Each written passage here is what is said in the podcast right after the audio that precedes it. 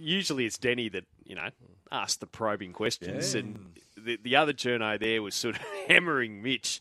Denny then just came in on the side at the end. It was beautiful. Denny, morning to you. How are you? Yeah, morning, gents. Yeah, I'm, I'm normally the one who's copying the. You're losing your touch. Denny. You're losing your Oh, touch. mate, I'm getting soft in my You are. old, old age, aren't I? What happened to you? God. Well, look, I asked I asked him if he was greedy. Yeah. That, that's a pretty tough question. he didn't, but I think I think I I don't know. Maybe I approached it a way that Mitch was okay with. Um, and I haven't been one of the blokes out there bagging him, but I'm not I'm not going to criticise in any way George Clark for asking the questions. He's perfectly entitled to ask all the questions. Mitch is, you know, I think the one that uh, really annoyed, or two questions annoyed Mitchell. One was about um, uh, Brad Arthur, whether he's putting him under pressure Yeah. by having to wear all of the the the I don't know the questions about Mitch's future. And the other one uh, I think was interesting was where um, the journalist uh, George said that. Um, you know, at, at 28, Mitch, can't you make your own decision? 'Cause You have to fall back on your manager, which is, you know, which is what annoyed him. Uh, and look, Well, Clarky and I had this discussion This earlier this morning, morning, yeah. Denny. I don't know whether you heard it. Like, uh, Oh, we're, I we're, was we're- actually doing a Pilates class, boys. Sorry. oh, Pilates. How'd that go for you? We'll send the Daily Mail around. Mate, not much to see when I'm doing it. But we were just talking about look, Mitch is entitled to handle his negotiations the way that he wants uh, it uh, done. Uh, but where we differed from was the journalist has got every right to ask as well because Mitch I'm did guessing, say I'm guessing Pup didn't think the journal had the right. You're guessing I stuck up for the players? Surprise, surprise. That's a wild guess. I look, I, I don't mind. I, I, I watched the press con. Oh, sorry, that's not true. I watched it on Fox 360 last night and saw. Thanks for your support, Pup. No, you're welcome, buddy. It's my favourite channel, Fox 360. Yeah, Um, great. Where's that nine? Come on. and I saw the cut and paste of it, and I just, I just felt like, I just hope people are not having a crack at Mitch for, you know, for him or or his manager in taking the time that it's taking because he has every right to do that. He's not. I don't think he's doing anything wrong by taking the time that's required. He, he's in contract. Uh, he's got a contract for a certain amount of time. He's honouring that contract. He's trying to play his best footy. He's turned up to training. I know he'd want to be playing better than he was in round one, but I- I don't see.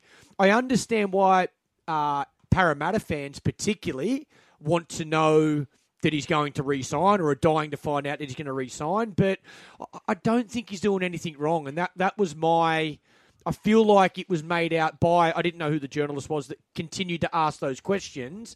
That he sort of made me feel that hang on, Mitch, you're doing the wrong thing by you know not telling us what's going on or not you know re-signing or not. And even Buzz last night on on Fox 360, I thought Buzz was a little bit offended that you know, or made out that um, that Mitch was letting Parramatta down or the fans down by not, you know, just signing the contract. Well, that's not what a, a contract negotiation's about, and that's why he's he's got a current contract. He's actually honouring his current contract. Uh, yeah, I think that yeah. He, look, Mitch isn't doing anything wrong. Mm. He he's allowed to take his time. Uh, he's, from my understanding, he's got a an option in his favour for next year, which he has to take up by I think it's round, Round 10. Round 10, Yeah, yeah. yeah. So you know he's still got that on his side. So he's still got weeks. So I, I think there's been uh, a level of expectation that he would make an announcement because there was an inference that he would make a decision before Christmas. Then we heard he'd make a decision before round one. So maybe people are becoming frustrated uh, through that line of communication that they feel they're not being respected by by things that, that have been, been inferred in the past. Yeah, And I think that's why there's frustration, and I think that's why there's expectation. If he'd said, "Look, I'm, I'm going to decide in April," I'm, you know, I don't think we could be harassing him now, or there'd be less less reason to be asking those questions. But I think because those other things were said, the questions are probably legitimate. Uh, and but Mitch can be, you know, cranky if he wants, and he can say what he wants. His main thing is, which I asked him about, which uh, didn't cause a kerfuffle, was is he focused and able to maintain a focus? He says he is, and he said he's had a lot of support from Brad Arthur and, in fact, the entire club.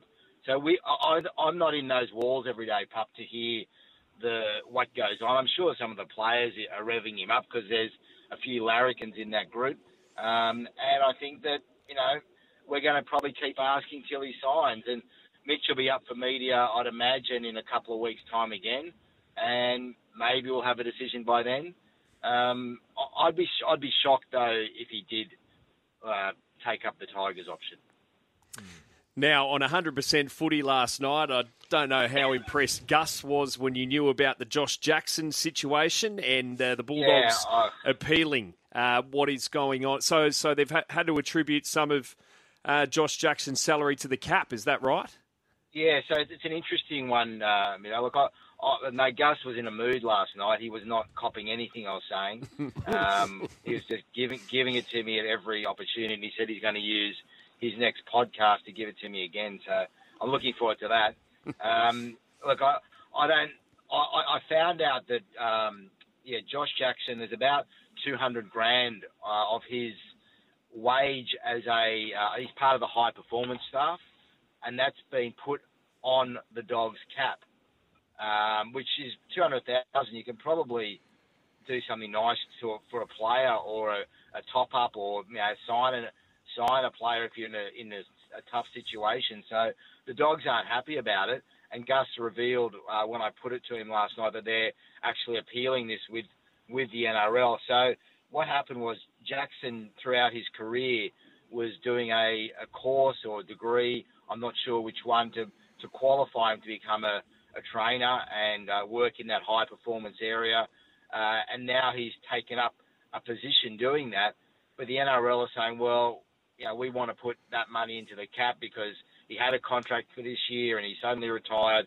So I, I don't know whether the NRL are somehow calling out the situation. That's how it feels to me. And the dogs aren't happy about it. Uh, I don't know whether they're going to win that one.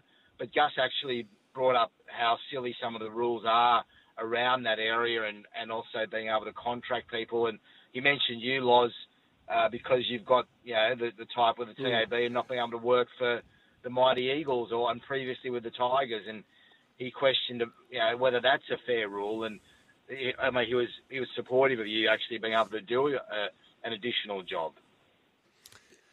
Yeah, I, Fair I, enough. I, I, I, I, well, I agree with Gus, and, and not only all? because of that, but even with you know what's happened with Josh Jackson. Um, I, I can't speak highly enough of Josh Jackson and what he adds to an organisation, and I can't understand why that money would not be allowed to be taken off their salary cap. Why it needs to be included in the salary cap.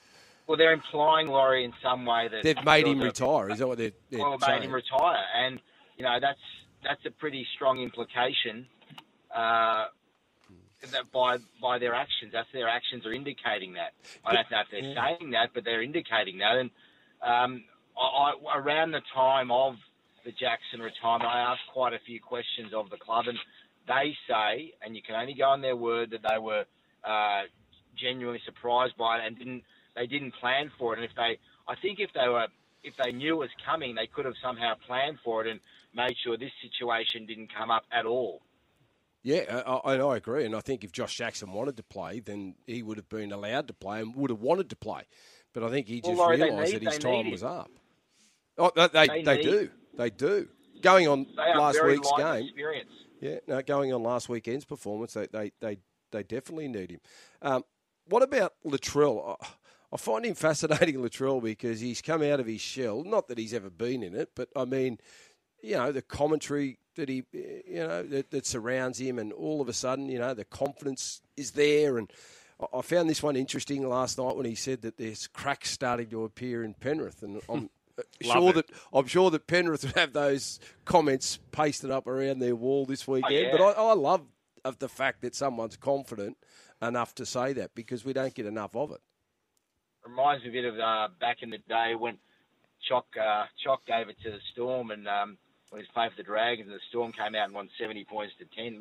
I can't remember, I can't remember what he said, but but it was it was a comment that didn't didn't please the Storm. But yeah, the cracks.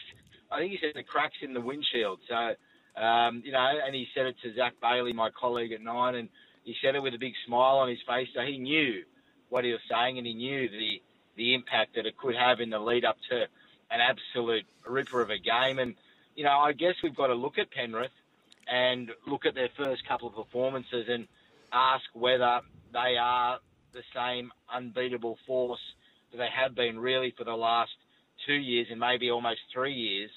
Um, and I guess when you, I mean, Laurie, you know what it's like when you're in a team and players slowly get taken out of it. Um, you do lose some of your superpower, mm. and maybe maybe they've come back to the pack. In fact, they probably have come back to the pack a little bit.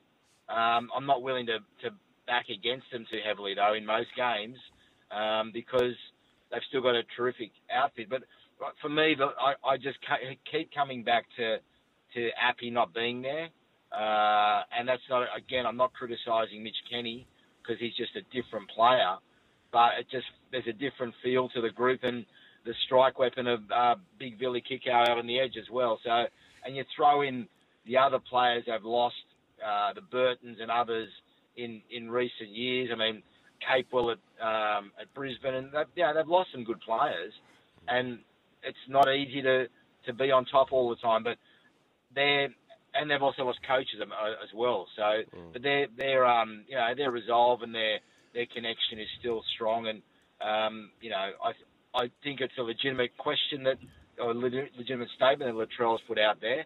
Uh, and I think that we're all watching Penrith in the same light, aren't we? Yeah, I, I think it is too. Because I, I, I, think they're not the same team as what they previously were for a number of reasons. Different squad, uh, coaches are missing, uh, and also the last three years. I, I know uh, times have changed, but I reckon when you've been on top for so long, everyone challenges you every week. There's no easy game for you. And there's no easy game in the NRL, but when you're the premier, you're the benchmark, everyone's coming after you. And with their amazing record that they've had, they're up for every game. And sometimes just the wear and tear on your body takes its toll. And off the back of that, they had a number of players involved in the World Cup last season. So they don't get a full preseason. They come back underdone at touch. And all those things happen again where teams are coming after you. They see you as the benchmark. And eventually, I think it just wears all catches up, mm. up with you and it wears you down. You become a bit more fatigued than what you ha- had done previously. Mm. Well, Laurie and, and Puppy, you've both been at the, at the absolute peak of your powers in teams that keep on winning. And eventually, I think, uh, isn't it human nature just that you, you lose a little bit of that edge as much as you don't want to? Mm. It just probably happens that – you know, the same level of yeah. desire is not the hunger able to be repeated for that long a time. Yeah, and you know, you know, you got teams. It's it's it's easier to chase. When someone sits in front of you, it's, it's much easier to chase. Like you, can, you still get out of bed when you're at the top, trying to get better every day. But when you're chasing something, it's it's it's right in front of your face. So it, the, Penrith have got every team chasing him.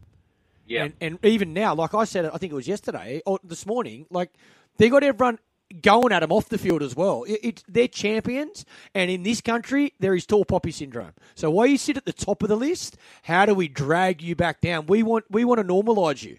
We want to make you. We like we like that you guys are losing because you've won too much. That's what it's yeah. like here. So they're going to be challenged every single day on and off the park. And I think the Luai stuff on on the weekend. That's all that is. Hmm. Like, well, I like I like the Luai stuff. Matt, I know that. I agree. You know, I, I, I think I agree. He's a senior player. Yeah, respect. It's what happens at the highest level in sport yep. in the best teams, and it's not the coach always. Your teammates call you out if you let the team down or if you expect better, mate. There wasn't one of those big fish that I played cricket with that didn't give me a serve. They made it very clear. If you play a shot that is not the right shot at that time to help the team win, oh, you wanted to walk into the other change room. By the way, I just uh, found those comments from Choc Mundine back in oh, uh, yeah. 2000. He uh, wrote in his newspaper column that the Storm were pretenders who didn't deserve to win the grand final. He's SASing the, uh, the Choc as well. He's going on SAS. 70 to 10. The only one the Choc got right was me running on old legs. Ah, love him. Love the Choc. Love him. Hold on about that one, Laurie. Oh, Long no. legs. He was right, too. I couldn't say anything, even though I was dirty at the time. I was like, Oh, Mate, right. didn't he, he said, didn't he say he schooled you every time he played you? Mm. Too? I You remember stole, one his, day. you stole his New South Wales number six jersey. Give it Mate, back, would you? I remember, I remember one day him and Nathan Blacklock at Oh, was that when they were doing the backflips? Oh, mate, I, that was the, the only game I reckon I ever was really filthy. Oh, somersault filthy. backflips. They were scoring and doing these backflips, and I was like, I just want to take one of them out. I might try and find that to watch that again. Oh. I'm going to go. I'm going to go to the library and look at that one. Oh, They did school Just me that way. laugh. Denny, what'd you make of the for a laugh. Dolphins, mate? Unbelievable performance by them, and uh, I think a great story as well for the NRL, to be honest. I've got egg on my face. Like I, I Oh, you're not the only one. That, You're not the yeah, only but I, I got a fair bit on them. Look, I was saying that they didn't have a marquee player. I forgot about the old coach, didn't I?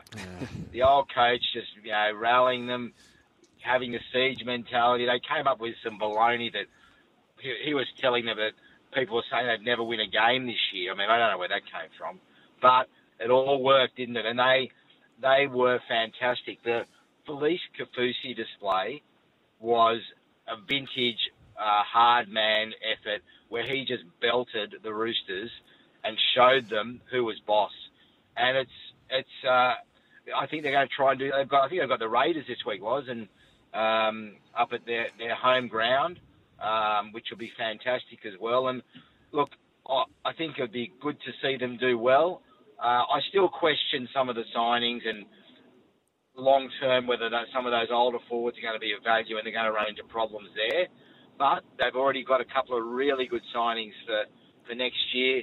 They've got old Wayne at the helm just guiding them. They've got a good young coach. So, you know, maybe we got it wrong by saying that they'd struggle without the marquee player. And I, I for one, will say, yep, I got it wrong. I thought they'd struggle, but uh, let's see how they go. And I, I was I was really impressed with the spirit they showed, and it's a credit to everybody in that organisation the way they played. What'd you make of the Joseph Suaalii re-signing there at the Roosters just till the end of 2024? Yeah, um, on the cheap too. Big get for the Roosters um, under under their under their cap and everything else, and um, the, the interesting one is really going to be whether he stays long term or not, isn't it? Um, there's no question uh, he would be a fantastic rugby player, and there's no question that rugby are going to go hard for him. It's just a matter of where he sees his future uh, and what sort of money, I guess, is going to be thrown at him because it's going to be big. Any uh, coincidence that Tedesco's off contract at the same time? It's going to be awkward, pup. I mean, they don't want to. I, I wrote a column about it uh, couple of months ago, and I was shouted down by everyone because I quoted um, the art dealer Steve Nastevsky, where he was saying that he was the man who brought up Sawali in terms of uh, shaping his career in a big way. And he said the Roosters are going to have to make a call on Tedesco. Yeah. And, you know, that, that's a huge thing to say because James Tedesco, in my eyes, has been the best player in the game over the last five years. So it's going to be awkward for the Roosters to see what happens. Tedesco uh, has already started indicating through his management he wants to extend his deal. And any club in their right mind would be saying, yeah, I want James Tedesco to finish his career at the Roosters, uh, my club, with me. However, where does Sawali fit in? Or Sawali, sorry, uh, fit in? Have to leave it there, Denny. Have a great week, mate. Thank you. I'm going to go watch that Raiders uh, game, Loz. Find the Okay. backflips. Find the backflips, mate. See you, See mate. ya.